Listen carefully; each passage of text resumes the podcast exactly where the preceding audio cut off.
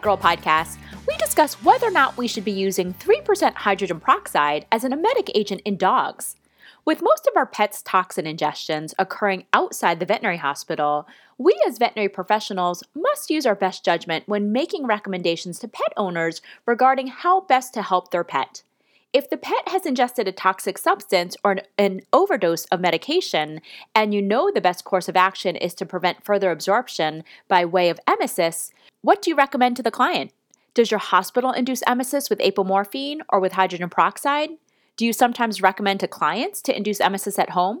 Or do you just direct them to the ASPCA Animal Poison Control Center instead? If pet owners can't transport their dog safely to a veterinary hospital in time for emesis induction, we often advise the client to attempt this on their pet at home. Remember, there are no safe emetic agents that cat owners can use at home, so get those feline patients seen at your veterinary clinic immediately. Hydrogen peroxide is a common household disinfectant used as one of our agents for gastric decontamination in dogs. Concentrations of hydrogen peroxide solutions range from 3% in our disinfectants to greater than 10% in cleaning solutions, with higher concentrations being corrosive. The veterinary recommendations for inducing emesis are to administer 1 to 2 mils per kg of the 3% hydrogen peroxide solution with one additional dose if emesis is not achieved.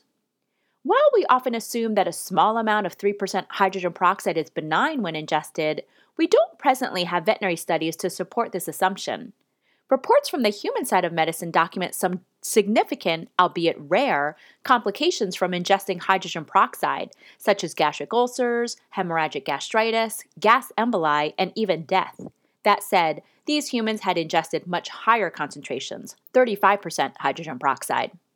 Niedzwecki and al. wanted to investigate this in the study Effect of Oral 3% Hydrogen Peroxide Used as an Emetic on the Gastroduodenal Mucosa of Healthy Dogs. They performed a prospective study aimed to investigate the effects of 3% hydrogen peroxide on the gastrointestinal mucosa in healthy dogs when ingested in amounts we routinely use for emesis induction. The investigators hypothesized that these ingested doses of hydrogen peroxide would in fact cause significant mucosal injuries in the stomach and the small intestines of otherwise healthy dogs. In this study, a total of six staff owned dogs, best colleagues ever, were selected to represent the study group after first ruling out pre existing gastroduodenal lesions by way of blood work screening and gastroduodenoscopy with gastric and duodenal biopsies. All dogs in this study group were administered 2 ml per kg of 3% hydrogen peroxide orally to induce emesis. One dog did not vomit after this initial dose and needed another dose 10 minutes later, also 2 ml per kg. One dog was used as a control group after going through the same baseline screening for pre existing gastrointestinal disease, and this patient received subconjunctival apomorphine instead of hydrogen peroxide. This dog only required a single dose of 0.25 mg per kg of apomorphine to achieve successful emesis. This particular dog was documented to have vomited about four times more than the mean number of times of vomit found in the hydrogen peroxide group, by the way. Next, all dogs underwent gastroduodenoscopy for visual screening of the esophagus, stomach, and duodenal mucosa with gastric and duodenal biopsy sampling at 4 hours, 24 hours, 1 week, and 2 weeks. When examining the esophagus alone for injury, most dogs in the hydrogen peroxide group experienced mild esophageal lesions, noticeably at the first four hour examination. These minor gross lesions lasted anywhere from 24 hours to two weeks. There were two cases in the study group that developed esophagitis at the one week mark, but there is a possibility that the gastroduodenoscopy procedure alone is a precipitating factor for the development of reflux. The one dog that received apomorphine did not exhibit any grossly visible esophageal lesions at any time point. So, what did the study find?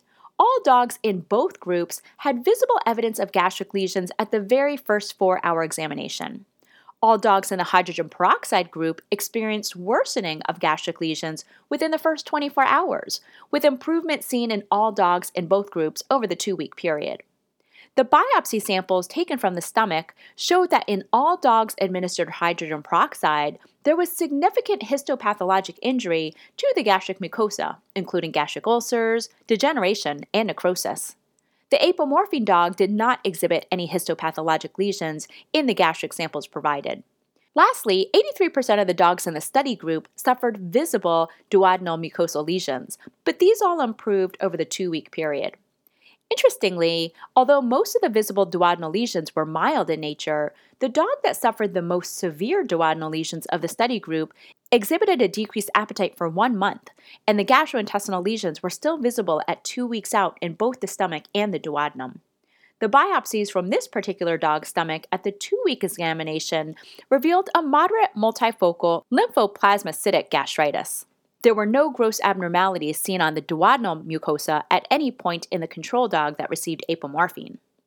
Despite the grossly visible duodenal lesions observed in the study group, there were no histopathologic lesions identified on duodenal biopsies in any of the dogs in either group. So, how does hydrogen peroxide cause the mucosal damage seen in this study? There are three known mechanisms behind hydrogen peroxide's damaging effects.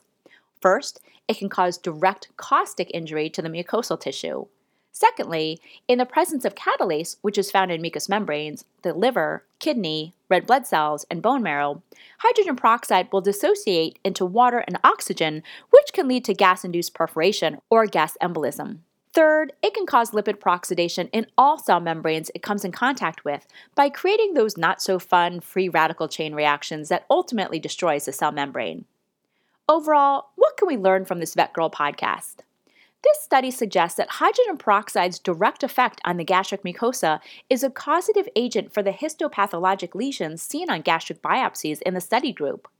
The authors came to this conclusion based on the lack of any gastric histopathologic lesions in the control dog, despite the fact that this canine vomited many more times than the study dogs. An interesting discovery in this study was the degree of gastric mucosa friability seen in all dogs that received hydrogen peroxide. This is also a common finding in humans ingesting hydrogen peroxide.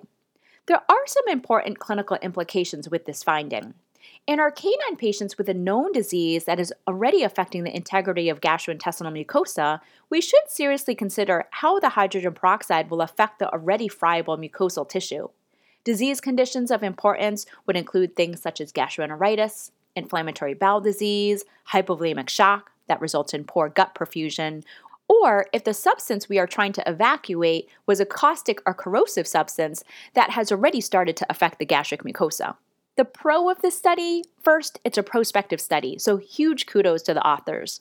Second, this study is the first to document that mucosal lesions can develop from administration of hydrogen peroxide when used at, quote, common, end quote, doses used in dogs as an emetic agent. The cons of the study the major limitation to the study was the number of dogs used in both the study group and in the control group. Also, not all of the dogs were initially fasted or withheld from food, and we toxicologists often feel that hydrogen peroxide is more effective as an emetic agent when food is present in the stomach. This may have affected the severity of direct gastritis in some dogs. In conclusion, the findings from this study support that hydrogen peroxide is not as benign as perhaps we once thought.